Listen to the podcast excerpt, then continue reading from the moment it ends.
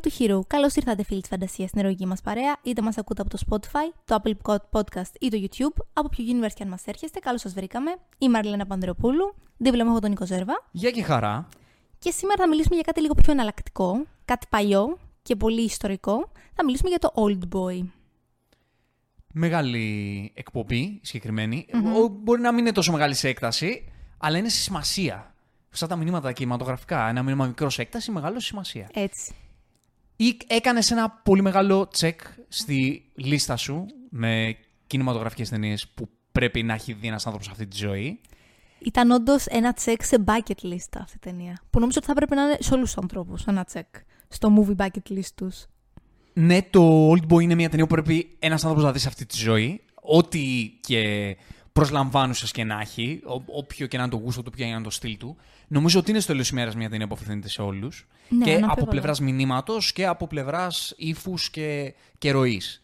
Θα μιλήσουμε αρχικά έτσι με λίγα λόγια χωρίς spoilers. Αν τυχόν υπάρχει κάποιος εκεί έξω που, δ- που βλέπει αυτή την εκπομπή και δεν έχει δει την ταινία για να πάρει ε, μια γεύση από ό,τι μπορεί να περιμένει. Και βέβαια μετά θα προχωρήσουμε στην ταινία και θα μιλήσουμε για όλα αυτά τα, τα σημαντικά πράγματα που περιλαμβάνει. Θα έχει πολύ ενδιαφέρον λίγο να ψυχολογήσουμε τον κεντρικό χαρακτήρα της ταινίας, να δούμε αυτό το, αυτό το η- comic book action πράγμα, το πώς αυτή η ταινία το μεταφέρει με έναν τρόπο που δεν μας συνηθίζουν οι comic book action ταινίες να, να βλέπουμε. Ε, έχει πολλ- μια ταινία με πολλά διαφορετικά μηνύματα, με πολλά ερεθίσματα να σου δώσει και πολλές εικόνες που, που χρήζουν ανάλυσης. Έχει μια ιστορία η οποία σου ετυπώνεται στο μυαλό. Έχει ένα από τα πιο έτσι, συνταρακτικά, να το πω έτσι, twists στην ιστορία του κινηματογράφου, τουλάχιστον του πο- πιο popular κινηματογράφου, γιατί είναι μια ταινία που είναι θεωρητικά από το πουθενά και κατέληξε να είναι πάρα πολύ popular, να είναι κλασική. Σίγουρα θεωρείται για τον κορεατικό κινηματογράφο η πιο σημαντική και ευρέως διαδεδομένη ταινία. Ναι, από αυτά που ξέρει ως επιτοπλίστων ο Ο δυτικός μέσος κόσμος. όρος, ας πούμε, ναι. Ναι. Το Old Boy είναι μια ταινία του Park Chan-wook με το Jo Min Sik, το Yu Zitae, τη Gang Hye Jeong. Ηθοποιοί που δεν τους βλέπουμε συχνά στο, στο Hollywood τόσο, δηλαδή δεν είναι τόσο ευρέως γνωστοί ε, στο, στο μέσο θεατή του δυτικού κόσμου, όμως μέσα από αυτή την ταινία ε, έχουν δώσει όλοι τους ερμηνείες οι οποίες ε, σου εντυπώνονται. Ή, ή έχ- ή έχουν και ένα ασύλληπτο υλικό πάνω να, να δουλέψουν, αλλά έχουν ιστορικές ερμηνείες και οι τρεις. Μια, μια ιστορία που είναι comic book ιστορία. Ε, δεν, δεν το ξέρουν ίσως πολλοί, αλλά το Old Boy είναι ε, από, από μάγκα η ιστορία του. Ένα μάγκα του ε, Marley Caribou και του Ναμπουάκη Μινεγγίση. Ε, και θα ξεκινήσω ρωτώντας σε, χωρίς να μπαίνουμε ακόμα στα spoilers, πώς σε άφησε αυτή την ταινία, γιατί είναι από τις ταινίες που, που τις κουβαλάς μέσα σου το Old Boy. Το έθεσες τέλεια. Είναι ταινία στην οποία σε αφήνει με ένα τέτοιο αίσθημα στο τέλος που δεν μπορείς να μην το σκέφτεσαι. Δηλαδή, πέρασαν περίπου 24 ώρες αυτήν είδαμε μαζί την ταινία και δεν μπορούσα να σταματήσω να το σκέφτομαι. Είναι τρομερό το πόσο σε στοιχιώνει και χαράζεται μέσα σου. Και η ίδια η ιστορία σαν ιστορία, αλλά και ο τρόπος που παρουσιάζεται και σου αποτυπώνεται η κάθε νέα εξέλιξη που υπάρχει. Αρχικά, επειδή είναι και comic book ταινία, ε, manga ταινία, Στο έβγαλε αυτό. στο βγάζει νομίζω και η σκηνοθεσία στο βγάζει. Η σκηνοθεσία στο βγάζει διακριτικά, αλλά δεν ξέρω, ίσως επειδή είναι μια ιστορία που ίσως ξέρεις, ο μέσος όρος δεν έχει συνηθίσει να, να, να σκέφτεται, να το, να το κάνει συνδρομικά σε σύνδεση με ένα μάγκα, με ένα comic book. Μου κάνει πολύ εντύπωση ακόμη, να σου πω την αλήθεια, μετά από τόσες μέρες αυτό έχω δει, το ότι προέρχεται αυτή η ιστορία από κόμικ. Για μένα εκεί έγκυται και η σπουδαιότητά της. Γιατί η ταινία αυτή σου δείχνει έναν δρόμο για το πώς μπορείς να κάνεις τέτοιου τύπου action noir ε, thrillers Thriller. Και να το κάνει με έναν τρόπο που δεν είναι αυτή η μανιέρα που ξέρουμε, δεν έχει τα μηνύματα που συνηθίζουν να μας δίνουν αυτές τις ταινίες όταν μιλάμε για δυτικό κινηματογράφο, γιατί δεν είναι και δυτικός κινηματογράφος. Όχι. Ε, και σπάει λίγο το, το μοτίβο, βασικά τη φιγούρα του ήρωα και του αντίήρωα όμως, γιατί δεν ξέρω, συνήθως ο, ο, ο πρωταγωνιστής της ιστορίας ε, θεωρείται αντιχείρου, για μένα δεν είναι ακριβώς αντιχείρου. Αυτή η έννοια δηλαδή που έχουμε χτίσει, τη, την έννοια του, του αντιήρωα, δεν ξέρω αν είναι ακριβώς αυτό. Νομίζω δεν είναι. Εγώ θεωρώ ότι στη συγκεκριμένη ταινία για κανέναν από τους δύο δεν μπορείς να πεις ότι είναι κάτι απόλυτο. Είναι πολύ σχετικό. Έχει να κάνει με το perspective, έχει να κάνει με το σε ποιο χρονικό διάστημα της ζωής τους μιλάμε. Είναι λίγο σχετικό, δεν μπορείς να το πεις τόσο ξεκάθαρα. Αν είναι ένας από τους δύο ήρωας, αν είναι ο κακός, αν είναι ο αντίήρωας. Είναι λίγο σχετικό. Ναι, επειδή η, η ουσία του να υπάρχει ένας ήρωας με αυτή την, ε, με αυτή την έννοια είναι ότι ακολουθάς το ταξίδι του, εσύ σαν θεατής και προσπαθείς να βιώσεις αυτά που βιώνει και να μπεις στη θέση του και, να, και λίγο να τον υπερασπιστείς. αυτή είναι η έννοια του ήρωα, ειδικά όταν μιλάμε για action ταινίες, comic book ε, και για χαρακτήρες που τους συμβαίνουν αυτά τα πράγματα που συμβαίνουν στο συγκεκριμένο χαρακτήρα, αλλά δεν είσαι και ακριβώς μαζί του. Είσαι και δεν είσαι μαζί του. Γιατί είναι πάνω στο θέμα της ταινίας και της ιστορίας το να μην είσαι και ακριβώς μαζί του. Δηλαδή αυτό είναι που, που κατά τη γνώμη τη δική μου είναι που κάνει αυτή την ιστορία σπουδαία γιατί δεν σε οδηγεί κάπου συγκεκριμένα.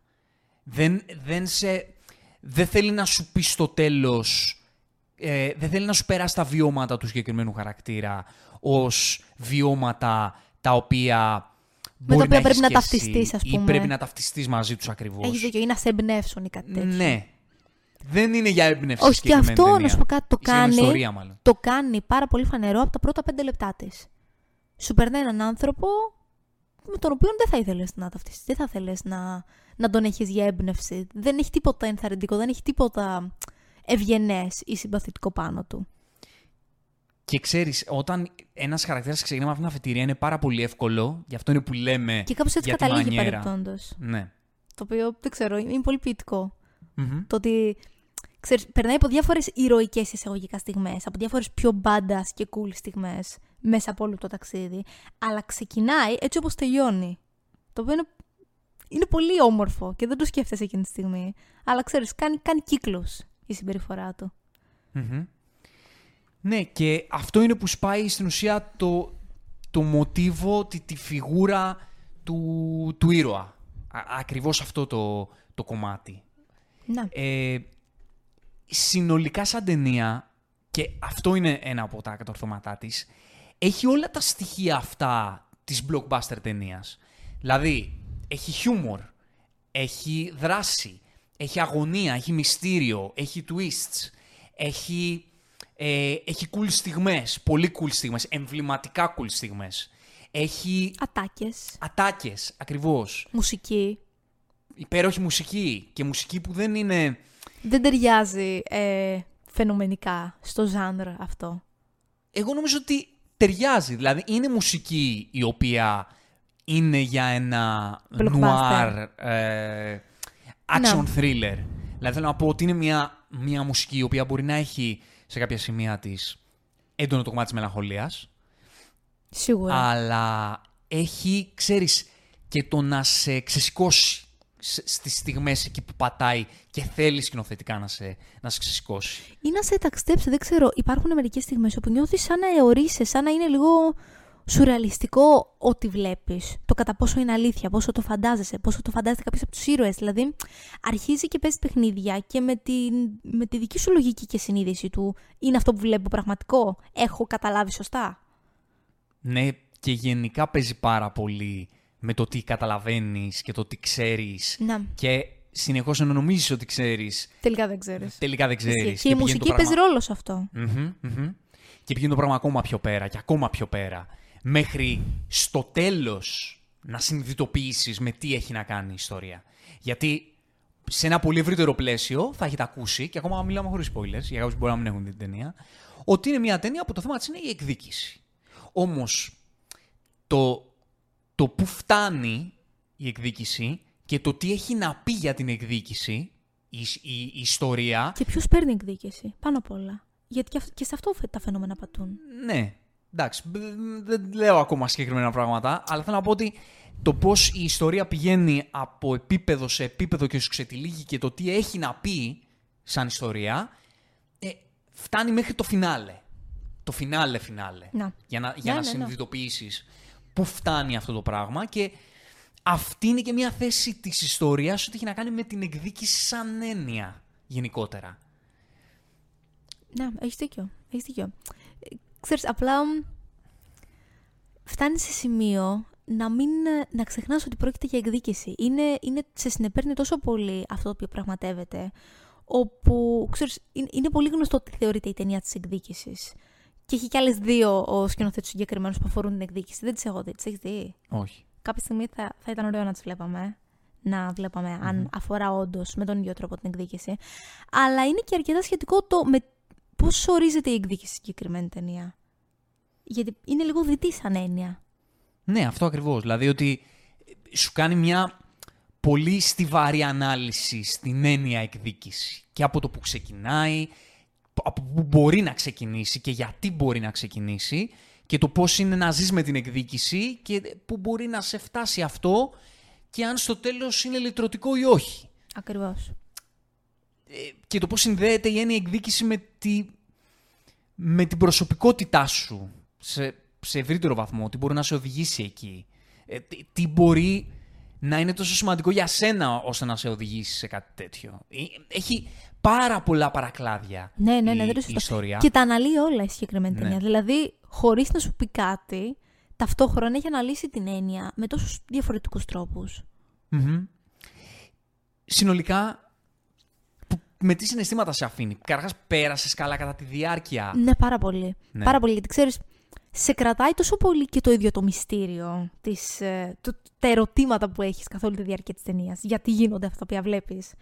Αλλά εκτός από αυτό, εμένα προσωπικά με, με συνεπήρε και η ίδια η σκηνοθεσία. Τα πλάνα, οι χορογραφίες, η μουσική, ε, οι ατάκες, η ψυχοσύνθεση του πρωταγωνιστή. Δηλαδή δεν είναι μόνο το κεντρικό νόημα του γιατί γίνονται όλα όσα βλέπουμε ή το μεγάλο ερώτημα που ας πούμε πραγματεύει η ταινία.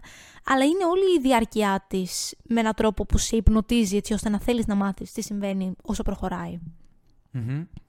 Ε, ναι, εγώ θα σταθώ στο ότι παρότι ε, είναι μια ταινία η οποία σου αναλύει το θέμα της αριστουργηματικά και συνήθως οι σπουδαίες ταινίες ε, ε, σε αυτό διακρίνονται. Στο ότι αν το θέμα τους μπορούν να σου αναλύσουν με έναν τρόπο που πραγματικά σε, σου ανοίγει έναν ορίζοντα σκέψης, αλλά είναι ότι ταυτόχρονα με αυτό είναι μια full cool ταινία.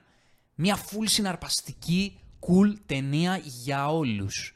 Ε, Που επίσης ε, κερδίζει το στοίχημα του χρόνου, έτσι. Είναι ταινία πολλών ετών και εξακολουθεί και βλέπετε πάρα πολύ ευχάριστα σήμερα. ναι, και βλέπετε όχι μόνο για το twist του ή για το δραματικό κομμάτι. Όχι, βλέπετε γενικότερα. οπτικά είναι, είναι συγκλονιστική. Είναι υπερσύγχρονη Ναι. ακόμη και σήμερα. Δηλαδή δεν τη βλέπεις και λες: Είναι παλιακή, είναι ξεπερασμένη, οι ατάκες είναι kids. Τίποτα από αυτά δεν μπορείς να πεις. Είναι απόλυτα διαχρονικά και αυτά που θέλει να σου περάσει, αλλά και η αισθητική της ίδιας ταινίας. Ε, Καταρχάς έχει κάποια pieces of action που ακόμα μνημονεύονται ως Ακριβώς. Τα σπουδαία καλύτερα. και έχουμε φτάσει 20 χρόνια μετά και ε, δεν συναντάμε εύκολα Ακριβώς. τέτοιου είδους ε, σκηνές μάχης. Ακριβώς. Αλλά επίσης παντρεύει καταπληκτικά τη, την αισθητική του comic book για μένα σκηνοθετικά με, με το ύφος της ταινίας σαν ταινία στο, στο live action. Και όλο αυτό το, την cool οπτική τη, την αποδίδει καταπληκτικά. Γι' αυτό έχεις και μια τρομερή εικόνα που κάθε του πλάνο σε βάζει σε ακριβώς αυτό το mood που θέλει. Α- Στο κλειστοφοβικό, ο- όταν μιλάμε για τις έξω, το, το πιο urban, ας πούμε, κομμάτι του πώς χάνεσαι στην πόλη, Στο παρελθόν. τη βία, το παρελθόν. Ε, Κάθε σκηνή έχει τη φωτογραφία και το στυλιζάρισμα που, που πρέπει για να σε βάλει στο συναισθηματικό κόσμο που θέλει τη, τη συγκεκριμένη στιγμή. Και επίσης, ξέρεις τι, είναι πάρα πολύ ωραίο το γεγονός ότι πρόκειται για μια ταινία που δεν σου δίνει τίποτα από μόνη της. Δεν υπάρχει κάποια αφήγηση από πίσω. Δεν, δηλαδή, δεν σου δίνει κάποια πληροφορία. Σε αφήνει με όσα παίρνεις και λέει: Βγάλε νόημα. Κατάλαβε και πάρε όσα καταλάβεις. Που είναι σπανιότατο, έτσι, να το, να το βλέπουμε αυτό το πράγμα. Μμμ. Και κλείνοντας το, τα non-spoiler, γενικά να πούμε τι, γιατί μιλάμε γενικά για κάποιον που μπορεί να μην έχει δει την ταινία, το story στην ουσία αφορά έναν ε, χαρακτήρα, τον Οντέσου, έναν, ε, που- έναν τύπο, ο οποίος για κάποιο λόγο που δεν γνωρίζει και ο ίδιος, για ένα πολύ μεγάλο χρονικό διάστημα, κλείνεται σε ένα δωμάτιο, τον απαγάγουν κατά κάποιο τρόπο και όταν βγαίνει αναζητά αυτόν που του το έκανε αυτό έτσι ώστε να τον εκδικηθεί. Ακριβώς. Αυτά σε γενικές γραμμές. Για να ξεκινήσουμε και να μιλήσουμε για την ταινία και όσα είδαμε μέσα από αυτή. Αλλά πριν να σας θυμίσουμε ότι αν θέλετε να μας ακολουθήσετε και να μας στηρίξετε, μπορείτε να το κάνετε με ένα follow στο Spotify, με ένα subscribe, μια εγγραφή στο κανάλι μας στο YouTube. Μπορείτε να το κάνετε στη, στηρίζοντας μας και βοηθώντας μας λίγο ακόμα με ένα like στο βίντεο που βλέπετε στο YouTube, με ένα rating 5 αστέρια ε, αν σας αρέσουμε στο Spotify και βεβαίως θέλουμε τα δικά σας σχόλια, τα θέλουμε πάντα για να πιάσουμε την συζήτηση εκεί. Αυτά και πάμε να μπούμε. Έτοιμοι. Λοιπόν, αν δεν έχετε δει την ταινία, φύγετε, τραβάτε να δείτε το Old Boy, τι στο καλό κάνετε με τη ζωή σας. και οι υπόλοιποι, για να τα πιάσουμε λίγο από κάπου. Ε, για να μιλήσουμε τώρα με λεπτομέρειες. Όλο το, το σημαντικό κομμάτι, για μένα αυτό που κάνει αυτή την ιστορία υπέροχη, γιατί σε μια ιστορία εκδίκησης ε, έχουμε συνηθίσει να βλέπουμε ε, ιστορίες εκδίκησης που είναι ένας τύπος ο οποίος δεν φταίει σε τίποτα και του συμβαίνει κάτι και απλά βγάζει ε, μένος και βία που δικαιολογείται από το τι του κάναν του κακομύρι είσαι μαζί του, ακόμα και αν είναι πολλές φορές βίαιος, και καταλήγει στο να λυτρώνεται με την εκδίκηση που παίρνει ή άντε στην καλύτερη, στο τέλος απλά να συνειδητοποιεί ότι ε, η εκδίκηση δεν είναι και το καλύτερο πράγμα και να το αφήνει κάπου στη μέση. Εδώ έχουμε έναν τύπο ο οποίος από την αρχή σου δείχνει ότι είναι ένα ρεμάλι και βγάζοντας το κομμάτι στην αρχή που σου κάνει το... ε, σου δείχνει το παρελθόν, δηλαδή πώς έγινε η απαγωγή, εκείνη την ημέρα που είναι μεθυσμένος, που έχει γενέθλια η κόρη του, η κόρη του γενέθλια, γι' αυτό την έχει παρατήσει γιατί κάπου μπεκροπίνει, που από εκεί Και έχει πάει καταλαβαίνεις στο τμήμα. Ναι. Τον έχουν συλλάβει. όπου εκεί η σκηνή στο τμήμα είναι πολύ σκληρή. Δηλαδή, είναι μία από αυτές τις σκηνές που τύπου βγάζουν τον ξεπεσμό του αλκοολισμού. Ναι, ναι, ναι. Δηλαδή, θέλει να στον δείξει με το σκληρό τον τρόπο η ταινία ότι αυτός ο τύπος είναι ένα ρεμάλι. Είναι, ξέρεις, βλέπεις την κατάντιά του. Δηλαδή Ναι. ξεκινάς και καταλαβαίνεις κατευθείαν σε τι κατάσταση βρίσκεται ο πρωταγωνιστής.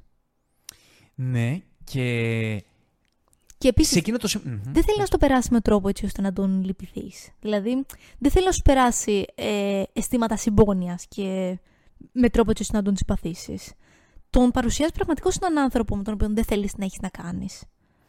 Και ξέρεις τι είναι επίσης ε, υπέροχο, ότι δεν σου λέει από ένα σημείο και μετά, βασικά σε κανένα σημείο της ταινίας δεν σου λέει και ακριβώς την πορεία της ζωής του. Όχι, τίποτα. Για, για να μπει Να. σε διαδικασία να τον λυπηθείς ή να τον δικαιολογήσεις. Ναι, τύπου έγινε αυτό και κατέληξε έτσι. Λογικό είναι να έχει φτάσει σε αυτό το σημείο.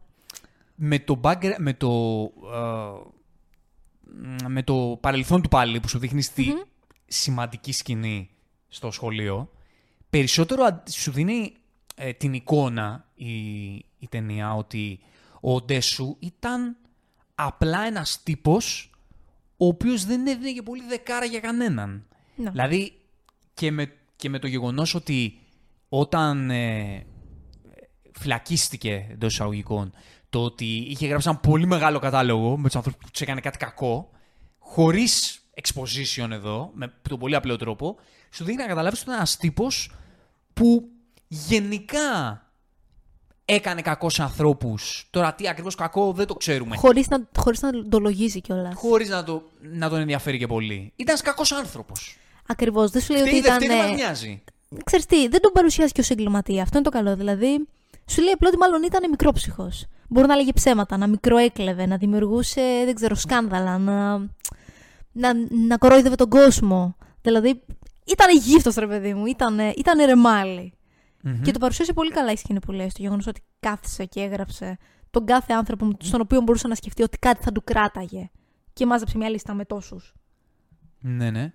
Ε, αυτό ακριβώς. Και είναι σημαντική αφετηρία αυτή, γιατί δεν μας νοιάζει, στο συγκεκριμένο, στη συγκεκριμένη ιστορία, δεν μας νοιάζει τι δίκιο έχει, τι άδικο έχει, γιατί κατέληξε έτσι, δεν μας νοιάζει, μας νοιάζει η, η πορεία της ζωής αυτού του ανθρώπου, το πώς λειτουργούσε, γιατί αυτή είναι μια αφετηρία που μπορεί να ταυτιστεί, όχι κάποιος ίσως με τον εαυτό του, αυτό είναι λίγο δύσκολο, αλλά θα μπορεί να βρει ένα τέτοιο τύπο εκεί έξω.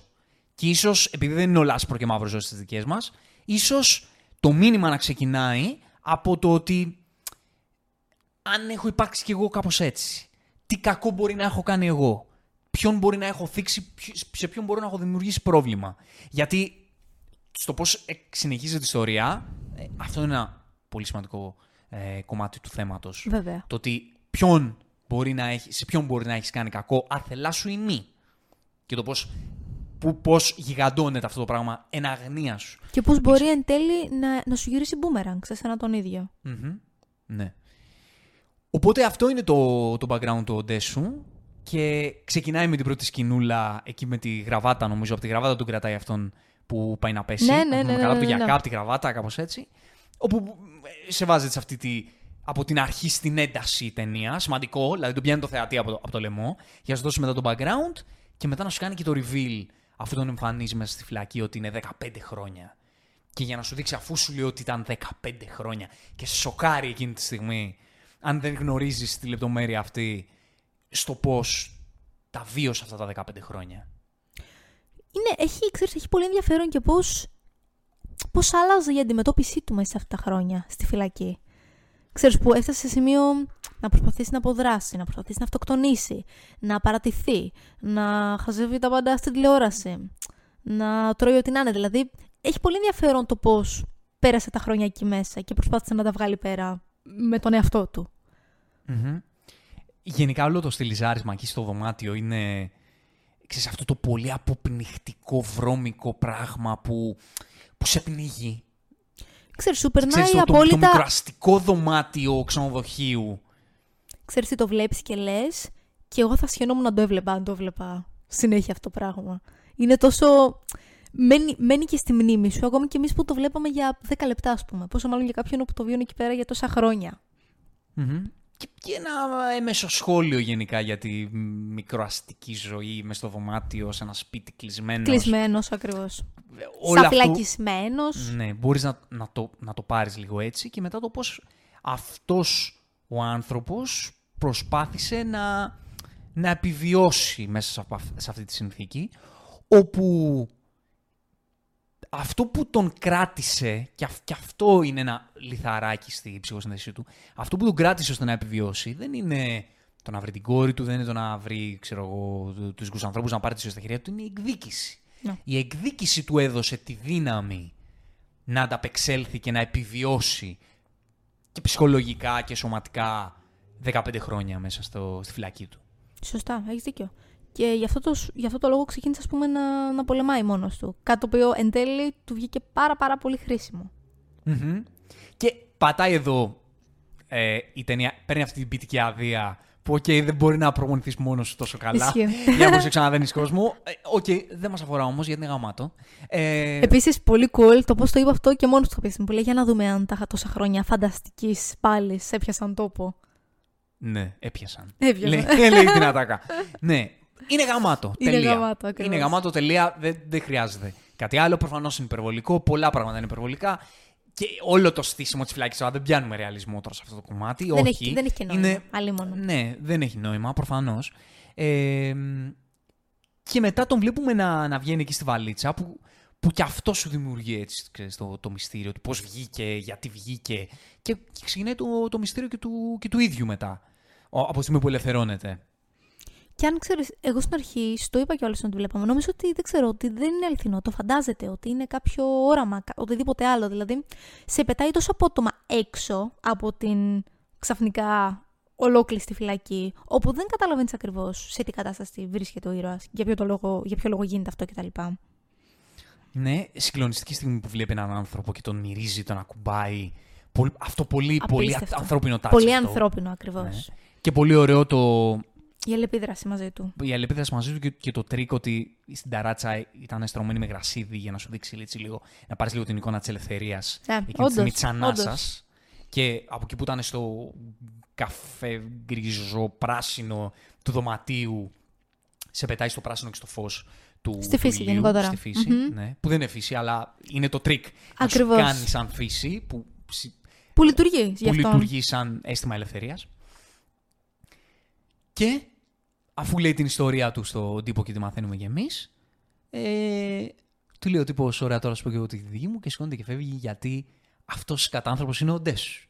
Και αυτό είναι πολύ σημαντικό, γιατί το καταλαβαίνεις κατευθείαν από εκείνη τη στιγμή. Ναι, μεν είναι αστιάκι για το θεατή, αλλά για Αλλά τον κάτι πάει ήρωα να σου πει. θέλει να σου πει ότι παραμένει σκατάνθρωπος. Δεν αλλάζει ο άνθρωπος. Και αυτό φαίνεται και καθ' όλη τη διάρκεια της ταινίας βασικά. Δηλαδή και σε μετέπειτα στάδια το βλέπουμε. Δεν αλλάζει ο άνθρωπος. Ανεξάρτητα τα όσα έχει περάσει ή όσα έχει μάθει, δεν αλλάζει. Ναι, και είναι πολύ σημαντικό και πολύ ενδιαφέρον το πώς καταλήγει η ατάκα που του λέει ο τύπος αυτός που θέλει να αυτοκτονήσει και δεν κάνει το οτιδήποτε ο Ντέσου για να τον σώσει, γιατί εκείνη τη στιγμή τον νοιάζει μόνο ο δικός του κόλλος και το δικό του το δράμα. Δεν τον ενδιαφέρει να κάνει κάτι καλύτερο ή με τη ζωή που παίρνει στα χέρια του να βελτιώσει κάποια πράγματα, τον ενδιαφέρει μόνο η εκδίκηση. Που του λέει ότι ε, το ότι ε, έχω ζήσει σαν τέρας ε, δεν δεν με- δεν μπορεί να με κάνει Ναι, έχω δικαίωμα να ζω. να έχω δικαίωμα να ζω. Αυτό ακριβώς. Ε, το που είναι σημαντικό γιατί θα το χρησιμοποιήσεις μετά. Ακριβώς. Δηλαδή παρότι αυτόν τον άνθρωπο Δεν πέρασε από, από την ψυχή του καθόλου. Δηλαδή, μια που τον είδε, μια που τον άφησε. Εν τέλει, αυτή η ατάκα του έμεινε. του έμεινε γιατί εν τέλει ήρθε στη θέση του κατά κάποιο τρόπο. Και ίσως πολύ περισσότερο από όσο εκείνος ο καημένος άνθρωπος. Ναι. Ο οποίο εν τέλει αυτοκτόνησε ούτως ή άλλως. ναι, το οποίο ήταν και συγκλονιστικό το πώς, Σοκαριστικό. το πώς πέφτει από το... Πω, πω. Απίστευτο. Αλλά τι κάνει ο, εκείνη τη στιγμή ο Ντέσου, ε, χαμογελάει γιατί σκέφτεται την ατάκα που είχε ο πίνακας στο δωμάτιό του, ότι κλάψε και θα κλαις μόνος, γέλα και ο κόσμος θα γέλα μαζί σου. Και ρίχνει αυτό το χαμόγελο τη στιγμή που άλλος πέφτει, Πέφτει. σαν απάντηση ε, στο δράμα και σαν το μήνυμα που πήρε μέσα από τη φυλακή του για να τον κρατήσει στη, στη ζωή. Και ίσως αυτό σε εκείνο το σημείο έρχεται σε, μια, ε, σε ένα παραλληλισμό με το αίσθημα της- της εκδίκησης που θέλει. Το χαμόγελο όντως, αυτό. όντως. Το οποίο όμως βέβαια μετά, στο φινάλε, αλλάζει και αλλάζει εντελώς ε, ουσία το γέλιο αυτό και με, το, με τι συνεπάγεται. Ε, νομίζω είναι γενικότερα λίγο αμφιλεγόμενο το συγκεκριμένο γέλιο στο τέλος. Εντάξει, Ναι. θα, θα, θα μιλήσουμε στο τέλος για. Εμένα, εγώ το, το, το συνδέω με το γεγονός ότι σε αυτό το σημείο που το κάνει πρώτη φορά και γελάει, ε, συνάδει με το αίσθημα της εκδίκησης που θέλει να πάρει εκείνη τη στιγμή. Ότι αυτό το γέλιο του δίνει τη δύναμη να προσπαθήσει να κυνηγά το σκοπό του. Και μετά αυτό το γέλιο, νομίζω ότι στο, στο φινάλε συνειδητοποιεί ότι συνειδητοποιεί εντελώς συμβολικά και μεταφορικά, γιατί ο ίδιος δεν συνειδητοποιεί τίποτα, αλλά ε, ε, συνειδητοποιεί ο θεατής μάλλον το πως συμβολικά αυτό το γέλιο έρχεται να κουμπώσει με κάτι τελείως διαφορετικό, το οποίο θα το πούμε όταν έρθει η ώρα. Ναι, ναι, ναι, ναι όντως. Και αφού λοιπόν ε, βγαίνει από τη φυλακή και είναι ελεύθερος, έρχεται και γνωρίζει την ε, Μύτο. Ναι, αφού ένας άστεγος διαμαγείας του δίνει χρήματα, κινητό και τα πάντα και εξαφανίζεται, Μμμ. έχει όλα τα σύνεργα και πάει και γνωρίζει την Μίντο. Ναι, τρώει ένα χταπόδι ζωντανό. Ζωντανό. ναι. ε, και... Παίρνει ένα τηλεφώνημα από τον απαγωγέα του, Μμμ. όπου είναι Όπου τον τριγκάρει να συνεχίσει να... ακριβώς πολύ μυστήριο τηλεφώνημα Μμμ. και μετά πέφτει ξερός από το ζωντανό χτεπόδι πιθανότατα Ναι. και ξυπνάει στο δωμάτιο, στο δωμάτιο, στο σπίτι της Μίντο, η οποία τον φροντίζει. Μμμ. Και εκεί ξεκινάει η σχέση του με τη Μίντο. Η οποία ξεκινάει με μια απόπειρα βιασμού, έτσι. Ναι. Ξέρουμε μια απόπειρα βιασμού όπου εκείνη τη στιγμή ξέρεις, είναι πάλι σε αυτό το. Τον δικαιολογήσει γιατί είναι ένα ζώο εκείνη τη στιγμή. Όχι, δεν τον δικαιολογήσει προφανώς, αλλά. Όχι. Ξέρεις τι, μ' αρέσει όμως το γεγονός ότι θέλει να στο περάσει με έναν τρόπο που σου λέει γίνεται να τον δικαιολογήσουμε α επειδή έχει 15 χρόνια να έρθει σε επαφή με άνθρωπο και να βρεθεί σαν άνθρωπος, ή δύο επειδή γενικότερα ήταν σκατάνθρωπος μια ζωή. Και η απάντηση είναι όχι σε καμία από τις δύο περιπτώσεις. Δεν τον δικαιολογούμε. Και αυτό το συνειδητοποιεί παραξένως και ο ίδιος άνθρωπος και κατευθείαν ζητάει συγγνώμη, πάει να φύγει από το σπίτι κτλ. Ναι, γιατί και στο κάνει αυτό, γιατί ξέρεις, δεν θέλει να σου κάνει στερεοτυπικά κακό. Ακριβώς. Θέλει να σου βάζει λυγκρίσσε γραμμές. Ναι, αλλά μετά το μετάνιωσε. Κατάλαβε. Το οποίο είναι και. Αυτό, αυτό είναι το ρεαλιστικό, ας πούμε. Ναι, έτσι. και αυτό είναι το σπουδαίο. Γενικά, αυτά, αυτές οι γκρίζες γραμμές είναι που κάνουν τους χαρακτήρες να είναι πραγματικά ανθρώπινοι. Γιατί όταν είσαι 100% κακός δεν είναι και ανθρώπινο. Είναι ένα στερεότυπο που λειτουργεί πολλές φορές σε πολλές ιστορίες και είναι πολύ ενδιαφέρον για, να, για το πλαίσιο της ιστορίας που μπορεί να λειτουργεί. Να. Ε, οι σπουδαίοι χαρακτήρες χτίζονται όταν πάντα υπάρχει, ξέρεις, το φάσκο και αντιφάσκο. Το είναι και λίγο έτσι, είναι και λίγο αλλιώς. Και μέσα από αυτές τις γκρίζες γραμμές θα προσπαθείς να ανοιχνεύσεις κάποιον, γιατί έτσι είναι και η ζωή. Δεν υπάρχει κάποιος εκεί έξω που να είναι 100% κακός. Ακριβώς, Σε τίποτα. ακριβώς. Και ο χειρότερος που υπήρξε ποτέ μπορεί να έκανε και κάποια. να ήταν ευγενής ή να είχε και. Σε κάποιους να φρονόταν καλά. Δηλαδή, Σωστά, κατάλαβες. σωστά. Πάντα αυτές οι γκρίζε γραμμέ είναι που κάνουν τους χαρακτήρε πιο ανθρώπινους και σου δημιουργεί στο θεατή μεγαλύτερη, μεγαλύτερο ενδιαφέρον για να τον ανοιχνεύσουν και να τον εξερευνήσουν. Μα ναι, δεν υπάρχουν απολυτότητες. Και το ενδιαφέρον είναι ότι όταν ειδικά μιλάμε για τον πρωταγωνιστή, έχει πάρα πολύ ενδιαφέρον να μην ξέρεις πώς νιώθεις για αυτόν. Αν τον συμπαθείς, αν είσαι με το μέρος του ή όχι. Ναι, αυτό δηλαδή σε εκείνο το σημείο ήδη δεν ξέρεις αν είσαι με το μέρος του ή όχι. Ήδη δεν ξέρεις. Και δεν... σε βάζει και σε μια θέση σαν θεατή που σου λέει υπάρχει και κανένας λόγος να τον ακολουθήσεις ή να είσαι μαζί του ή να τον Ναι, ναι, υπερασπιστείς. ναι. Όντως, όντως. Όντως. Γιατί να Δεν- τον υποστηρίξω; Γιατί να το... δεν υπάρχει κανένας λόγος. Γιατί πολλές φορές τους χαρακτήρες, οι ιστορίες, ειδικά όταν μιλάμε για ταινίες blockbuster του, του Hollywood, ας πούμε, θέλουν να σε κάνουν να έρθεις μαζί του. Είναι έτσι χτισμένες ιστορίες γιατί θεωρούν ότι ο θεατής πρέπει να ταυτίζεται και να υποστηρίζει τον πρωταγωνιστή. Ε, ενώ εδώ η ταινία αυτή έχει μία προσέγγιση καλλιτεχνική που δεν χρειάζεται. Στο λέει ευθέως. Δεν χρειάζεται να είσαι με το μέρος του. Ωραία, λοιπόν, μετά την απόπειρα βιασμού της κοπέλας, ε, αφού τσακωθούν, μετά τα ξαναβρίσκουν και αρχίζουν και δημιουργούν έτσι έναν... Δεν θα έλεγα δεσμό, αλλά αρχίζουν ρε παιδί μου και έρχονται κοντά ο ένας με τον άλλον, αρχίζουν και έχουν, έχουν μια καλή σχέση και εκείνος προσπαθεί να έρθει σε επαφή με την κόρη του, όπου αποτυγχάνει όμως αφού μάθει ότι την είχαν υιοθετήσει και δεν κάνει κάποια άλλη προσπάθεια επανασύνδεσης μαζί της. Ε, και μετά Που μοιάζει και λίγο αυτό το αίσθημα το ρομαντικό, μοιάζει και λίγο βεβαιασμένο. Ναι, θα μπορούσε όντως. να, να το έλεγες βεβαιασμένος. Και ξέρεις τι, και υπερβολικά σύντομο.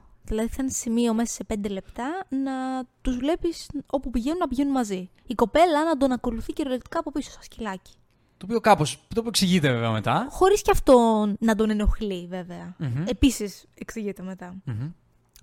Έτσι λοιπόν, αυτό τον κάνει να στραφεί ακόμη περισσότερο στην εκδίκηση, με αποτέλεσμα να αρχίσει να ψάχνει όλα τα κινέζικα εστιατόρια από τα οποία έτρωγε το ίδιο φαγητό μέρα με τη μέρα, έτσι ώστε να βρει από ποιο έπαιρναν delivery στην ουσία στο δωμάτιο που τον είχαν απαγάγει και να βρει το δρόμο ώστε να πάει εκεί πέρα και να πάρει την εκδίκηση που θέλει. Το βρίσκει και δεν το κάνει λίγο σύντομα το, με το μονταζάκι. Δεν μας νοιάζει. Πολύ ωραίο μονταζάκι πάντως. Γιατί Ναι. ξέρεις, είναι πολύ ωραίο πώ τον δείχνει να έχει αυτή την απέχθεια, αυτό το τόσο άσχημο ντεζαβού που τον κάνει να, να έχει εμετό, να έχει κακές αναμνήσεις. Είναι, είναι πάρα πολύ ωραίο το πόσο μεγάλο ρόλο παίζει η μνήμη στο γεγονός ότι συχαίνεσαι μερικές αισθήσεις όπως είναι η γεύση. Για να πάμε στη φυλακή. Στο πάμε στη κτίριο αυτό της φυλακή. φυλακής. Και να δούμε μία από τις πιο εμβληματικές action σκηνές στην ιστορία του κινηματογράφου, θα έλεγε κανείς.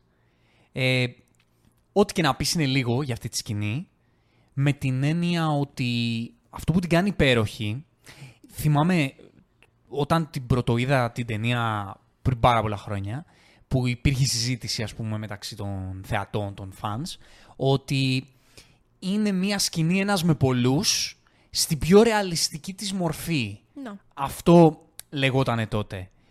Δεν μπορώ να πω ότι είναι ρεαλιστική. Θα πω όμως ότι το πώς σε κοροϊδεύει για να μοιάζει με ρεαλιστική είναι η επιτυχία της. Κοίτα, είναι και όσο ρεαλιστική θα μπορούσε να είναι. Δεδομένου ότι εξακολουθούμε και μιλάμε για έναν αντίον 50, δεν γίνεται να ήταν πιο ρεαλιστική. Εκτός αν τον έκαναν τον ήρωα να ήταν, ας πούμε, δεν ξέρω, γνώση πολεμικών τεχνών και άλλοι να ήταν ε, άκυροι. Να ήταν εντελώς άσχετοι. Μμμ. Αλλά είναι ωραίο που εδώ πέρα δεν θέλει να σου περάσει αυτό το πράγμα. Εκτός το ότι είναι το θέμα από πίσω που παίζει εκπληκτικό. Εκτός ότι ο τρόπος το να το κινηματογραφήσει σε σε video game εικόνα. Που απλά πηγαίνει επίπεδη. οριζόντια προς τα δεξιά. Ναι.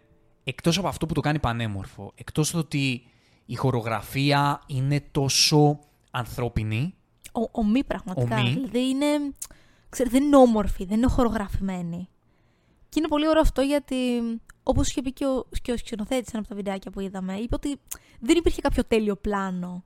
Και ξέρεις, αυτός σε κάνει ακόμη περισσότερο να, να βλέπεις πόσο δύσκολο είναι να κινηματογραφήσει κάτι το οποίο θες να φαίνεται τόσο αληθινό. Και γι' αυτό λόγο δεν μπορεί να είναι και τέλειο. Και αυτή είναι ίσως η, η ομορφιά του εν τέλει.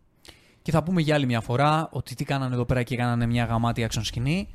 Βάλανε τον ηθοποιό να κάνει αυτό που ήταν να κάνει. Βάλανε ανθρώπους που ξέρουν Ακριβώς. από stunts. Ε, χορογραφήσανε, ρίξανε μπουκέτα, βάλανε VFX, βάλανε ο- σε σημειάκια για να στολίσουν και όλο αυτό το πράγμα βγήκε όμορφο γιατί βλέπει τα πάντα.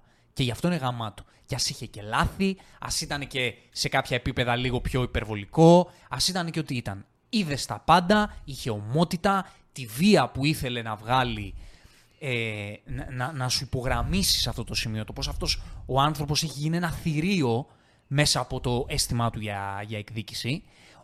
Όλο αυτό το πράγμα το εξυψώνει εκπληκτικά αυτή η σκηνή, γι' αυτό είναι αριστουργηματική. Το κοντινό πάνω του είναι καταπληκτικό έτσι. Πραγματικά ε, σου αποτυπώνει αυτό ακριβώς που είπε στο γεγονός ότι πλέον η ψυχή του είναι μαύρη, είναι τυφλωμένος από εκδίκηση, δεν έχει απολύτως κανένα συνέστημα, δεν βλέπει τίποτα άλλο, είναι σαν να έχει παροπίδες. Το βγάζει καταπληκτικά αυτό. Και το γεγονός επίσης ότι δεν έχει τίποτα να χάσει. Γι' αυτό και τα δίνει όλα. Και έλεγε ο Park Chan-wook ότι ήταν όντως οι σκηνές που πέφτει στα γόνατα και παίρνει ανάσες ο, ο, ο πρωταγωνιστής. Είναι γιατί όντως ο Τσόμιν Σικ ήταν Εξαντλημένος. εξαντλημένος και ήταν πραγματικά η δική του κούραση εκείνη τη στιγμή. Δεν υποκρινόταν καν δηλαδή. ναι, και όλο αυτό έβγαζε αυτή τη, τη θλίψη που έπρεπε να αισθάνεται εκείνη τη στιγμή ο, ο χαρακτήρας. Ο Έδεσε πρωταγωνιστής. όλο υπέροχα. Practical cinema. Can λένε. never go wrong. Αυτό, αυτό, Ακριβώς. αυτό το όμορφο πράγμα. Δεν Παίρνοντας τυχαίο. δηλαδή το βίωμα του ίδιου του ηθοποιού και παντρεύοντάς το με το βίωμα του χαρακτήρα και αποτυπώνοντάς το και με έξυπνο και με όμορφο τρόπο και με αληθινό τρόπο και γι' αυτό έγινε ένα αριστούργημα. Με Και- πάρα πολύ απλό τρόπο. Και της έδωσε και αέρα να ανασάνει της σκηνής. Ξέρεις, δεν ήταν 5 δευτερόλεπτα. Όσο χρόνο ήθελε, της το έδωσε. Την είδαμε.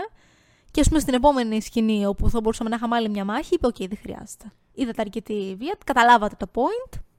Το αφήνω να εννοηθεί. Σου δείξε το πλάνο που χρειαζόταν με το κοντινό που Ακριβώς. λες, με τον ίδιο να βαριανασένει, με το σκοτεινό του βλέμμα και, στο, Ακριβώς. και στην πλάτη του τα, τα Τα, πτώματα. τα μαχαίρια. Α, νόμιζα ότι κυριολεκτικά την, την πλάτη του. Είχε στην πλάτη του και μαχαίρι Ναι, ναι. και κάτω τα πτώματα δεν ήταν νεκροί, αλλά ήταν. ε, έτσι, Τραυματισμένη, ας τραυματισμένοι. πούμε, λιπόθεμη. Και μετά άνοιξε το, το σανσέρ που ήταν όλοι οι τύποι, τους οποίους έδιρε και αυτούς και Ακριβώς. έγινε το πολύ όμορφο αστιάκι τρικάκι. Όπου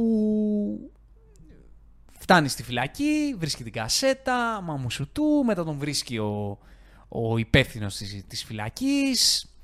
Ε, μετά έχουμε αυτό το, το πώς ε, τρέχει η πλοκή, το οποίο είναι γενικά η πλοκή μέχρι να φτάσουμε στο φινάλε σε κρατάει σε αγωνία, έχει αυτό το λίγο προς πίσω στη φυλακή.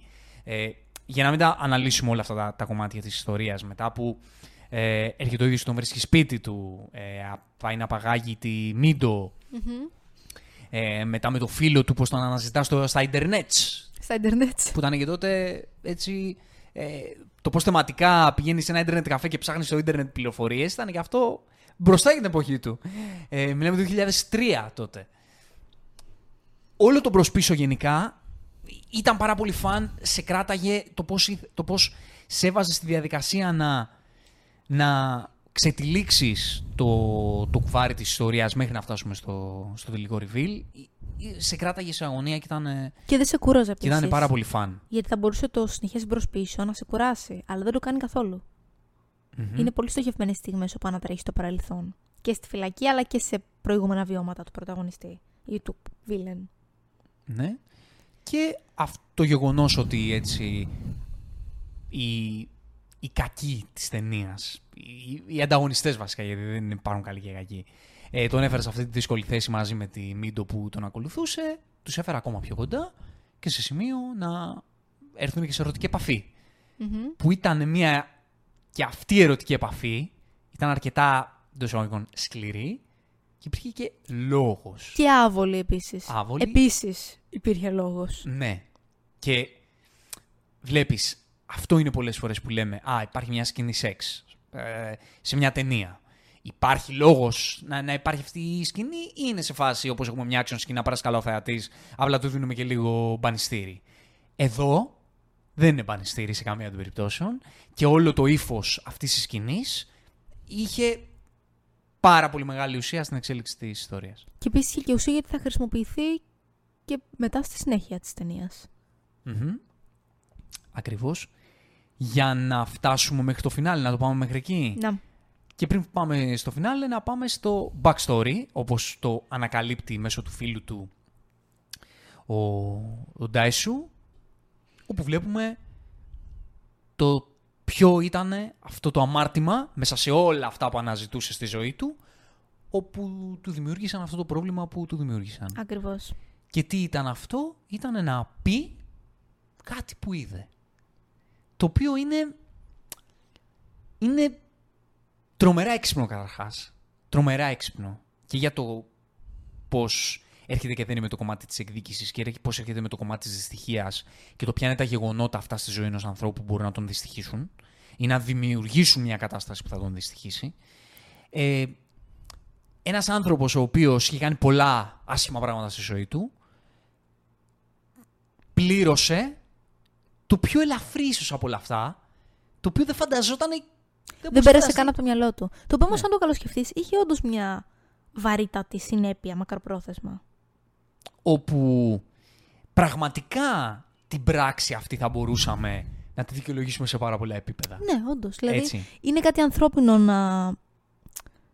Ξέρω, να, να πεις κάτι τέτοιο, γιατί είναι κάτι Και σοκαριστικό. το είπε στον κολλητό του. Ακριβώς, δεν είναι ότι το Και το του είπε διέδωσε κιόλας. ως Και του είπε συγκεκριμένο. κιόλας, μην πεις τίποτα σε κανέναν. Ναι, ναι, ναι. δηλαδή όντως. έχει. Βλέπεις όλες αυτές τις γκρίζες γράμμες που έρχονται σε αυτή την ιστορία. Δηλαδή έρχεται ακόμα και να σου πει ότι ακόμα αυτό που έκανε θα μπορούσες να το έχεις κάνει κι εσύ. Γιατί Όντως. δεν το έκανε το συγκεκριμένο πράγμα με κακία. Δεν το είπε με την έννοια πάμε Ούτε να το είχε σκοπό να ξεφωνήσουμε. το, να το διαρρεύσει. Ναι. Έχεις δίκιο. Έχεις δίκιο. Του είπε μην το πεις και σε κανέναν. Δηλαδή, δηλαδή θα μπορούσε να το πεις μέχρι και κύριο στο Ακριβώς, συγκεκριμένο κομμάτι. ακριβώς. Έτσι.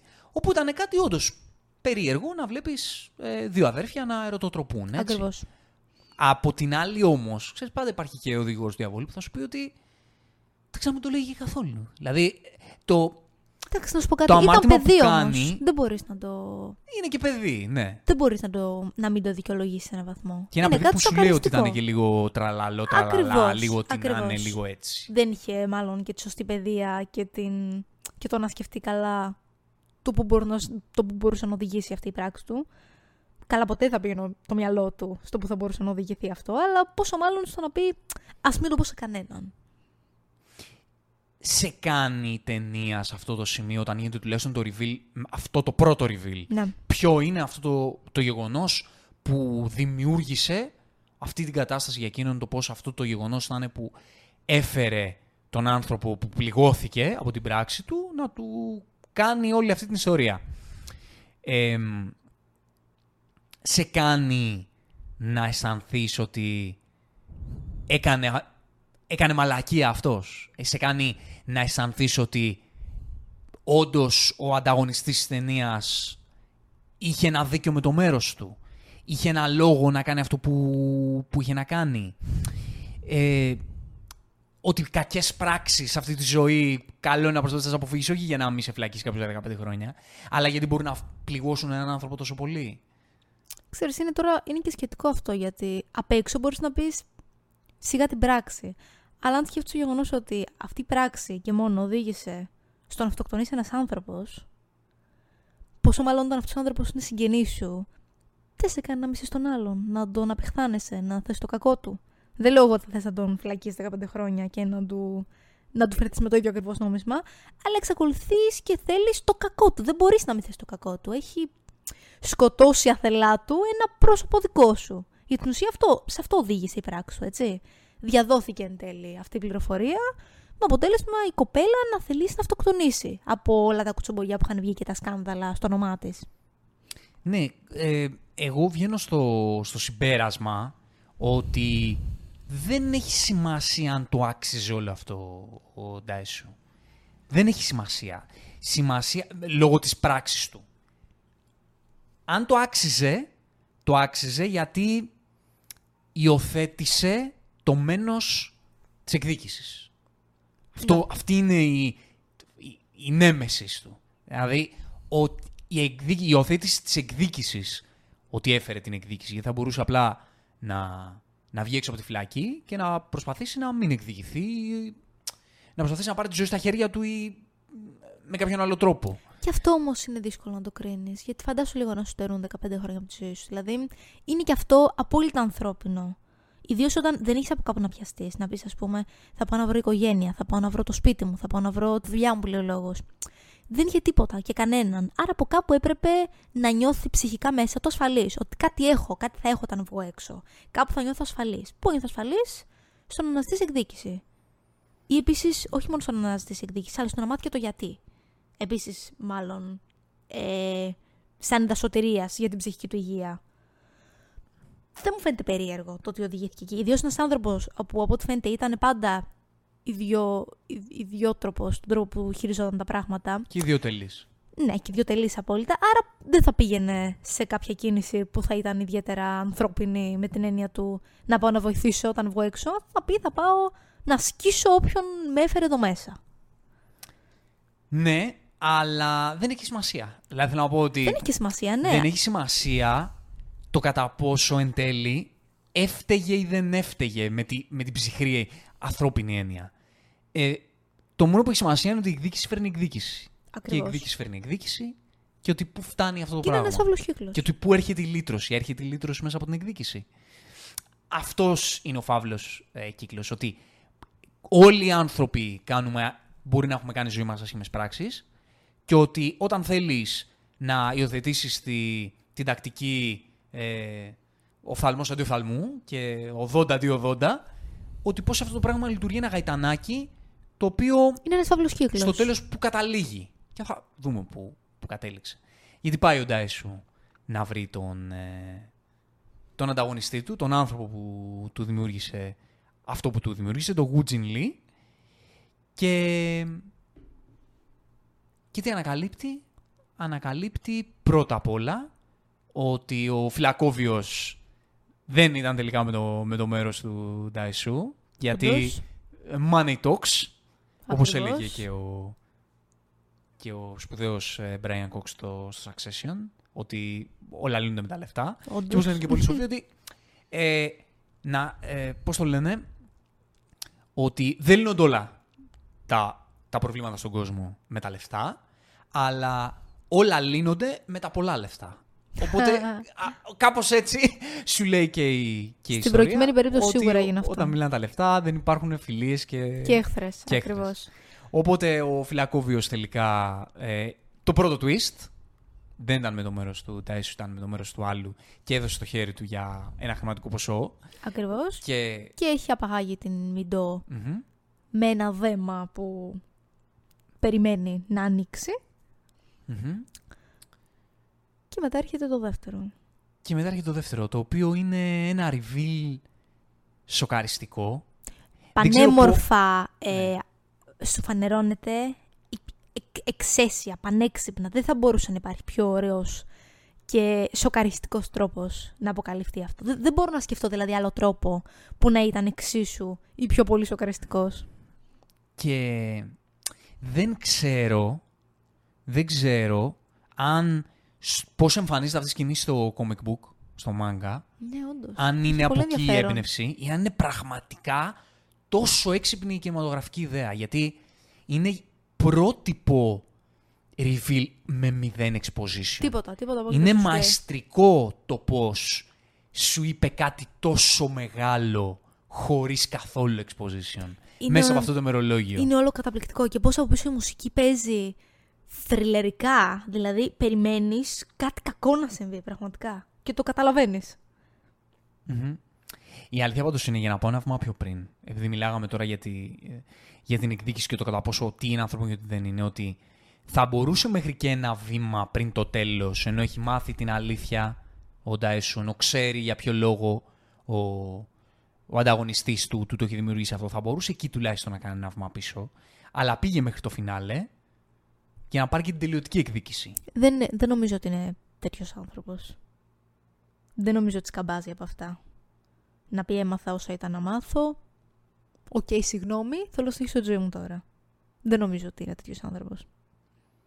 Το πήγε μέχρι το τέλος όμως. Να, Το, το πήγε. πήγε. μέχρι το τέλος. Δηλαδή δεν άντεξε να μην δεν το πάει μέχρι Όχι. το τέλος. Όχι. Και υπάρχει και, και τελευταίο τελευταίο στάδιο που είναι επίσης Να. σοκαριστικό. Τέλος πάντων, όταν του γίνεται το reveal, όπου αποδεικνύεται ότι η Μίντο είναι κόρη του, έτσι Ε, εντάξει, θεωρώ ότι όποιος άνθρωπος είδε ποτέ αυτή την ταινία, σίγουρα το σημείο πιέσει στο κεφάλι του. Δηλαδή, θυμάμαι όταν είχα δει την ταινία αυτή πρώτη φορά, μόνος μου στο σπίτι μου, ε, έπιασα το κεφάλι μου και αναφωνούσα μόνος μου.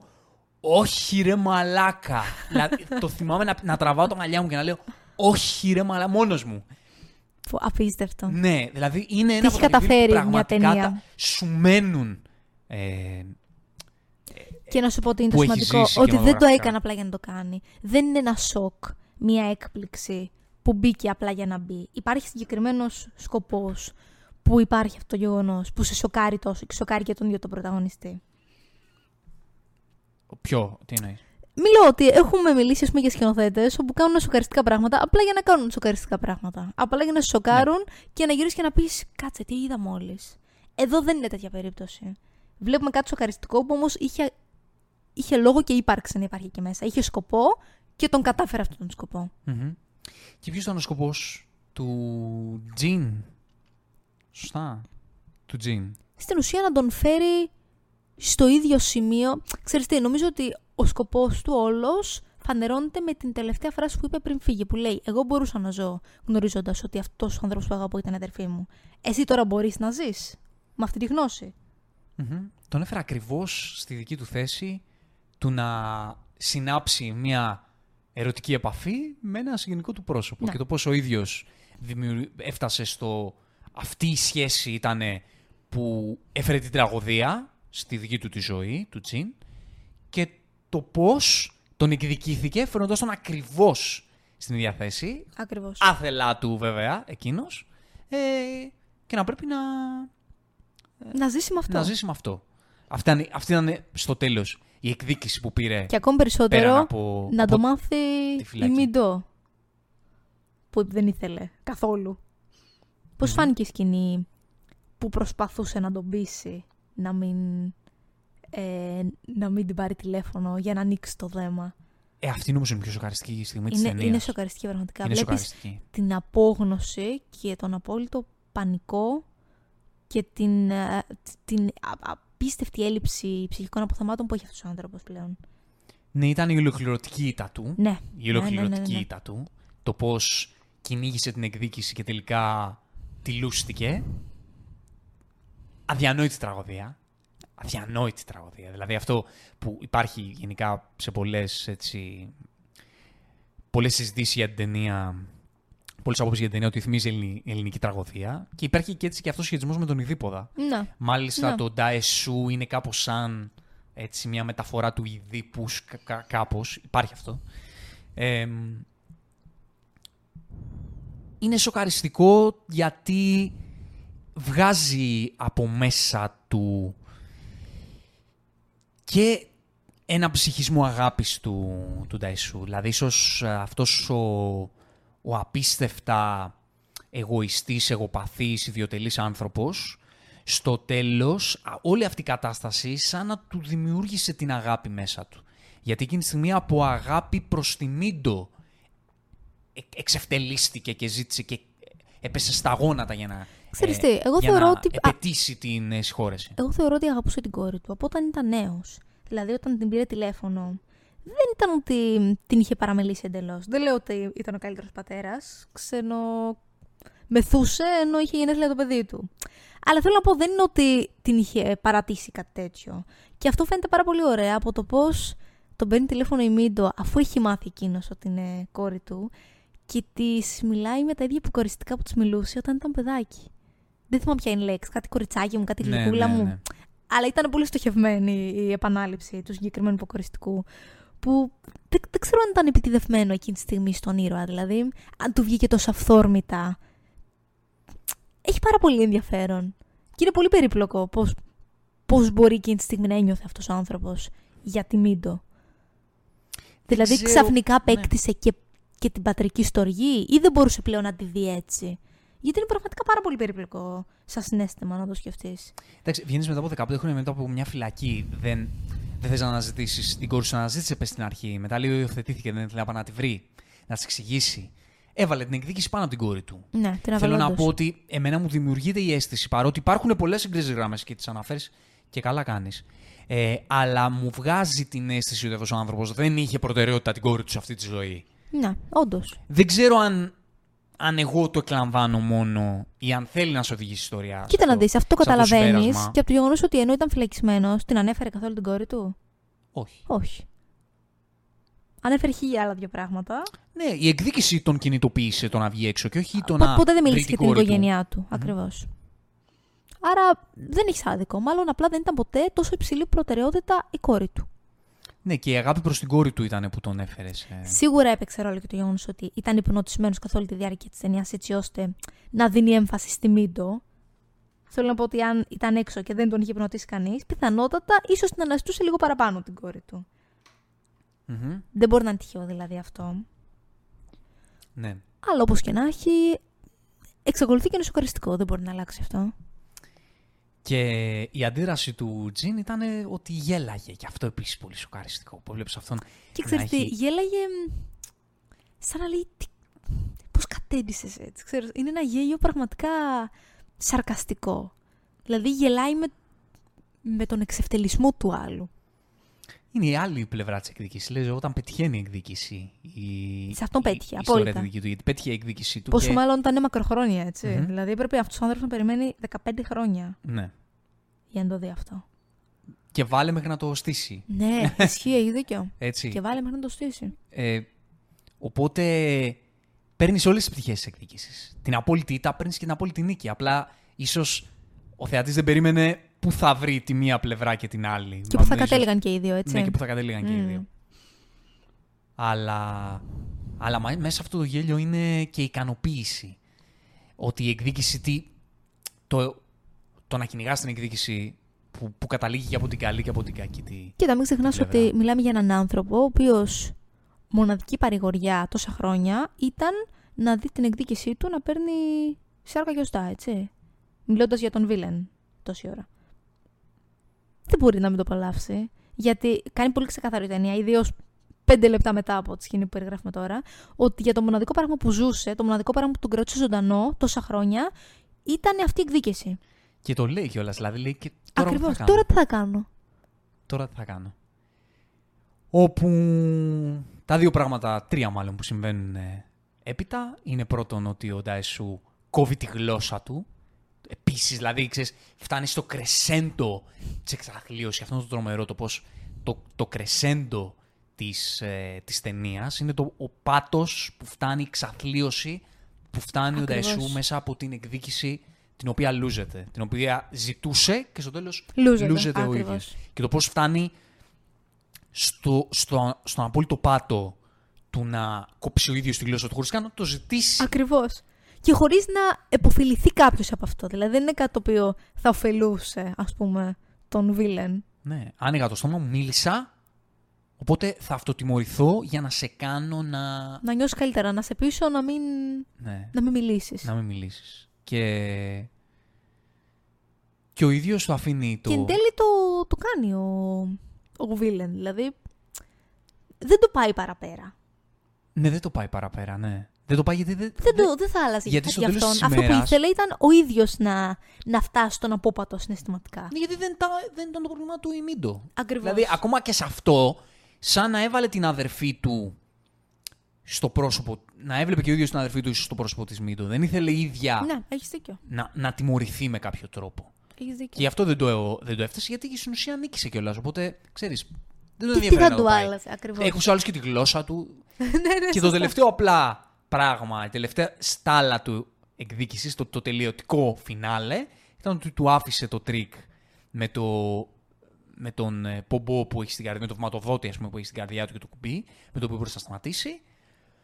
Ο Ντάεσου το πάτησε, γιατί ακόμα και εκεί Είναι σκατόψυχος. είναι σκατόψυχος και σκάτω ψυχοστρά, δεν ξέρεις τι θα έκανε οποιοδήποτε σε αυτό το σημείο, αλλά ξέρεις, δεν ήταν ειλικρινής στη συγγνώμη του. Φάνηκε με αυτό το σημείο ότι δεν ήταν Ναι. ειλικρινής στη συγγνώμη του.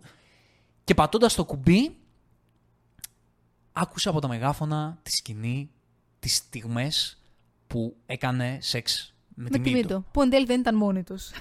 Ναι, που εν τέλει δεν ήταν Γιατί μόνο- υποθέτει είχαν μόνο αφαιρέσει τους. του κοριού, αλλά μάλλον δεν είχαν αφαιρέσει Και κοριούς. ξέρεις, είναι η, η ύψης- το ύψιστο σημείο τραγωδίας εκεί. Δηλαδή, Ξέρεις τι άλλο. οριακά πρέπει να τρελάθηκε εκείνη τη στιγμή. Δηλαδή, ακούγοντάς το ξανά και ξανά, πρέπει να τον οδήγησε στην τρέλα αυτό το πράγμα. Ναι, δηλαδή ήταν, είναι πραγματικά το πώς αυτή η ιστορία σκάβει τη τραγωδία μέχρι το μεδούλι και, τη Και κορυ- σκάβει, κορυφώνεται. κορυφώνεται τόσο και, και, με, και με τρόπο ξέρεις αυτό που δεν είναι προφανής. Είναι δηλαδή ένα, μια στιγμή που πραγματικά πονάει περισσότερο από το θάνατο. Αν πέθαινε ο Ντάισου δεν θα ήταν τόσο σοκαριστικό και για τον ίδιο και για τον θεατή ναι, ναι, όντως. όσο αυτό που του έκανε να πρέπει να ακούει εκείνη τη στιγμή το, τον, τη σκηνή έρωτα που ήταν με την κόρη του. Και ξέρεις πώς μπλέκουν έτσι οι έννοιες. Και ερχόμαστε στο σημείο που του λέει και ο ίδιος ότι εγώ ζούσα με το γεγονός ότι ήμουν ερωτευμένος με, τη, με την κόρη μου, σου μπορείς να το ζήσεις. Και εκείνη τη στιγμή αυτό έκανε. Ζούσε, άκουγε, Ακριβώς. Ακριβώς. σαν να παίζει στο μυαλό του. Αλλά του το έκανε και... Ε, Του, του το έκανε υπερβολικά φανερό. ναι, να ακριβώς. μην παίζει μόνο στο μυαλό του. Και ο Ζεν τι έκανε, αυτοκτόνησε γιατί δεν τον ενδιαφέρει τίποτα άλλο. Ξέρεις, ακριβώς. Είναι πολύ τραγική και η δική του ιστορία. Και η δική Γιατί της ιστορία, ξέρεις, ο ίδιος αγαπούσε μάλλον πολύ περισσότερο τη δική του αδερφή. Μάλλον από ό,τι αγαπούσε ο, ε, ο πρωταγωνιστής την κόρη του. Τουλάχιστον όταν ήταν μικρή. Για το μοναδικό που τον κράτησε τόσο καιρό, όπως είπαμε, ήταν η εκδίκηση. Άρα πλέον που δεν είχε καν αυτό, δεν είχε κανένα λόγο να ζει. Και αυτή είναι η άλλη πλευρά. Δεν της είχε καμία άλλη εκδίκησης. παρηγοριά. Ναι, γιατί είπαμε για το, το πώς έρχεται η ολοκληρωτική νίκη της εκδίκησης. Και έρχεται να σου πει η ιστορία αυτή ότι και να έρθει η ολοκληρωτική νίκη. Μετά τι; Μετά τι, μετά, δεν, αν αναζητάς μόνο την εκδίκηση, μετά ζεις μόνο γι' αυτό. Οπότε μετά η ζωή σου είναι κενή. Δεν, μπο, δεν μπορείς να έχεις μια Δεν επόμενη γίνεται, μέρα. δεν γίνεται να γεμίσει έτσι απλά. Επίσης, σε αφήνει και κενό. Δηλαδή, δεν μπορείς να έχεις και τη δύναμη μετά να συνεχίσεις να γυρίσεις σελίδα. Όταν έχεις αφιερώσει τόσα χρόνια από τη ζωή σου έτσι ώστε να δικαιώσεις έναν άνθρωπο που έχει πεθάνει, έναν δικό σου άνθρωπο, πώς μετά θα γυρίσεις και θα πεις: Τα αφήνω όλα πίσω, το έχω ξεπεράσει και συνεχίζουμε από την αρχή. Δεν μπορείς να το κάνεις αυτό το πράγμα.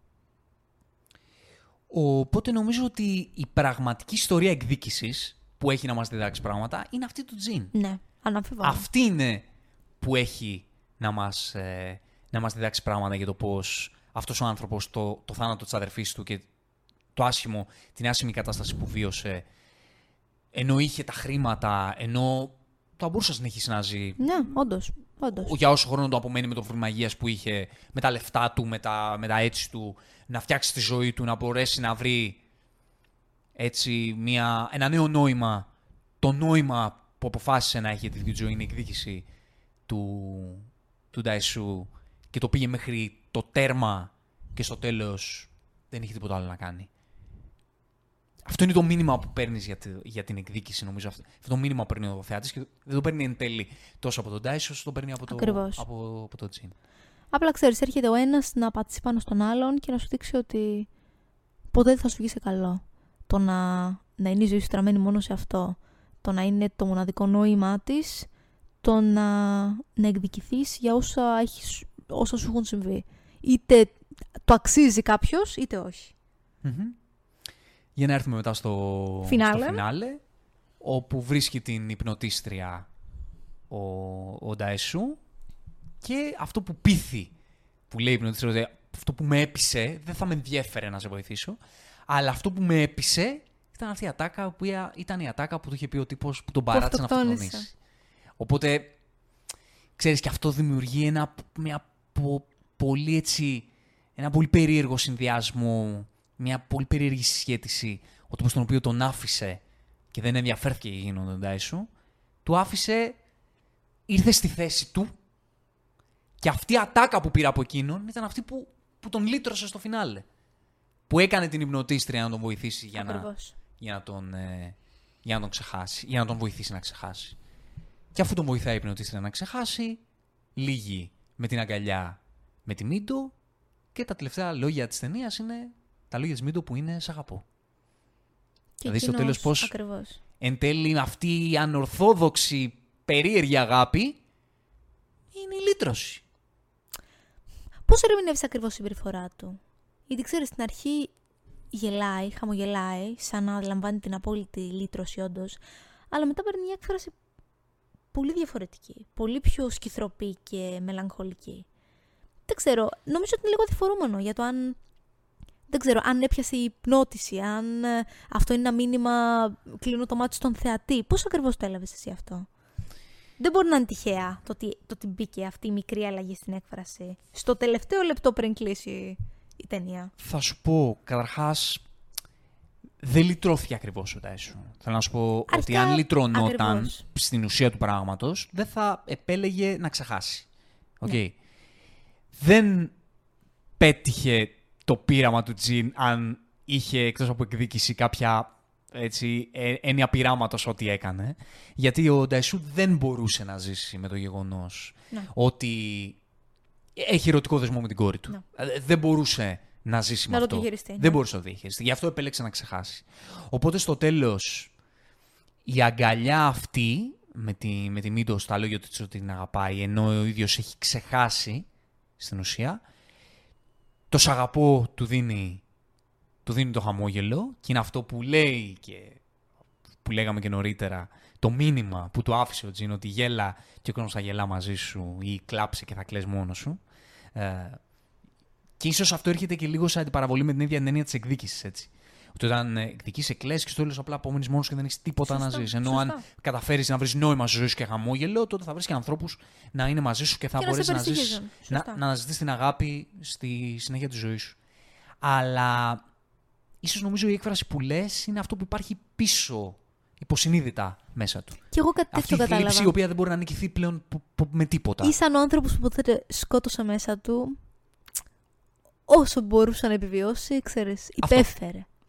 Γιατί όσο και, να, ξεχ... όσο και να, να τον κάνει να ξεχάσει, ε, κάπου φυλακισμένο στο πίσω μέρος του μυαλού του υπάρχει αυτός ο άνθρωπος Μμμ. που ξέρει. Πολύ. Και αυτός πονάει. Αυτό. Πολύ ωραία το λες. Δηλαδή, ξέχασε δεν ξέχασε, μέσα του είναι και τα δύο αυτά αισθήματα που το ένα μπορεί να λυτρώθηκε, το άλλο δεν θα λυτρωθεί ποτέ. Ακριβώς. Και είναι καταδικασμένο σε αιώνια να ζει σε μια χαρμολύπη, μια δυστυχισμένο ευτυχία. ναι, ακριβώς. Ναι, που ίσως αυτό, σε αυτό ζούμε όλοι μας. Αν Ναι. να, να το πάμε μέχρι και εκεί δηλαδή. Ότι αυτή είναι η ζωή. Αυτή είναι η ζωή. Ναι. Αυτή είναι η ζωή. Σίγουρα όχι στα άκρα που την έζησε. Ο Όχι, συγκεκριμένος- γιατί εντάξει, τέχνη είναι με τα Ακριβώς, άκρα θα, μα, θα ακριβώς. μας δώσει τα μηνύματά της. Αλλά κατά κάποιο τρόπο αυτή είναι η ζωή. Έτσι. Ξεχνάς, επιλέγεις να ξεχάσεις πολλές φορές, προσπαθείς να ξεχάσεις, αλλά υποσυνείδητα υπάρχουν πράγματα μέσα σου που πάντα, πάντα θα, σε, θα σε πληγώνουν. Όπως Και επίση δεν μπορείς να πνίξεις ποτέ.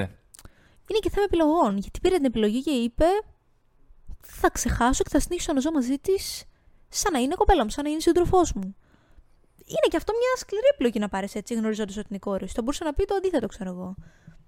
Θα, θα την βγάλω από τη ζωή μου εντελώς, γνωρίζοντας ότι είναι η κόρη μου, δεν ξέρω. Είναι και λίγο εγωιστική σαν, ε, σαν είναι και ο μόνος επιλογή. άνθρωπος που έχει όμως εκεί, ξέρεις, ε. Δηλαδή μετά δεν... Και τι του απομένει; Ναι, Ή έχει να δίκιο σε αυτό. αυτοκτονήσει ή να μείνει με τον έναν άνθρωπο που έχει. Και όντως τον αγαπάει και υπάρχει αγάπη μεταξύ τους. Τι αγάπη είναι αυτή τώρα, τέλος πάντων. Περίεργη. Περίεργη. Αλλά είναι αγάπη όμως. Αλλά είναι αγάπη. Είναι όντως Ναι. αγάπη. Είναι αγάπη. Έχεις δίκιο. Έχεις δίκιο. Αυτά. Είναι τρομερό που σε κάνει αυτή η ταινία να την ξαναζείς όταν μιλάς για αυτή πάντως. Δηλαδή, δεν μπορείς να ξεχάσεις το που σε κάνει να νιώθεις. Μμμ. Είναι μία από αυτές τις ταινίες που είπαμε ότι την κουβαλάς μέσα σου. Την κουβαλάς. Χωράει Ναι, ναι, ναι. πάρα πολύ στη συζήτηση. Νομίζω εμείς κάναμε την επιφάνεια της συζήτησης. Σωστά. Ε, Α, αν θέλεις μπορείς να την ξύνεις στην... το, το, το βάθος και τα, τα νοήματά της για ώρες. μμμ. Είναι μια συγκλονιστική ταινία. Είναι all time classic. Ε, εγώ θα επιμείνω επειδή μιλάμε ρε παιδί μου και εμείς αρκετά στο κανάλι για πιο έτσι blockbuster ταινίες κτλ. Ε, αυτό είναι ένα παράδειγμα μιας πολύ σπουδαίας ταινίας που είναι για όλους. Μπορεί να μην είναι blockbuster με την τόσο popular έννοια, αλλά είναι μια ταινία η οποία πραγματικά μπήκε στην pop κουλτούρα και μπήκε στην pop κουλτούρα όχι με τον εύκολο τρόπο, μπήκε με τον πολύ Ακριβώς, δύσκολο τρόπο. Ακριβώς. Δεν μπήκε στην pop κουλτούρα επειδή είναι φανταχτερή, μπήκε επειδή είναι πάρα πολύ σπουδαία και παρότι είναι σπουδαία ήταν και αρκετά φαν για να, για να είναι διασκεδαστική και να κάνει όλο τον κόσμο, πολύ κόσμο τέλος πάντων, να την αγαπάει τόσο πολύ και να την έχει πολύ ψηλά στα μάτια του γιατί ωραία τα νοήματα, αλλά για να κερδίσεις πολλούς θεατές ε, θα πρέπει να, να περνάς και καλά. Τώρα δεν ξέρω αν περνάς καλά βλέποντας το, το Old Boy, αλλά να, να βρεις πραγματικά Ξέρεις τι, να σε κρατήσει. να σε κρατάει αυτό που λέμε, ναι, ναι, με, με τον εύκολο Και εν με τέλει, εύκολο τρόπο και εν να τέλει να σου περιγράψουμε. μείνει, γιατί θα μπορούσε να περάσει τα ίδια νοήματα με έναν τρόπο που θα ήταν αδιάφορος. Αλλά επιλέγει να στο περάσει με έναν τρόπο που είναι σοκαριστικός και χαράσεται μέσα σου.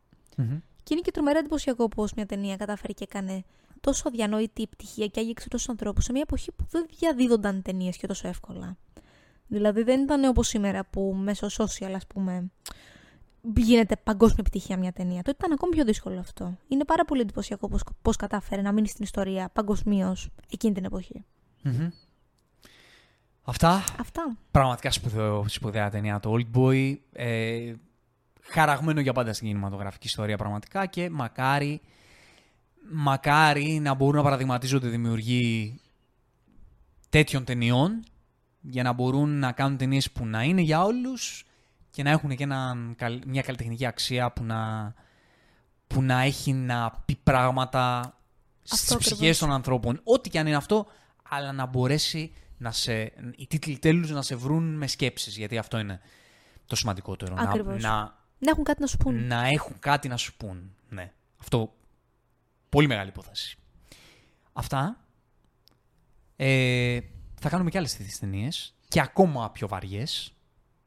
Μας αρέσει γενικά τελευταία να ανακαλύπτουμε. Βασικά, εγώ να ανακαλύπτω παλιέ ταινίες, εσύ να ξαναβλέπεις Ναι. και να τις συζητάμε μαζί. Ναι. Ε, θα κάνουμε και άλλες τέτοιες ταινίες. Ε, εμείς εκεί το βρίσκουμε το νόημά μας και μακάρι να το βρίσκετε και εσείς και να σας έχουμε ε, μαζί μας να ξαναζούμε και να, και να αναλύουμε τέτοιου είδους σπουδαίες ταινίες. Τα λέμε στο επόμενο ερωτικό ταξίδι. From Zero to Hero. Just like that.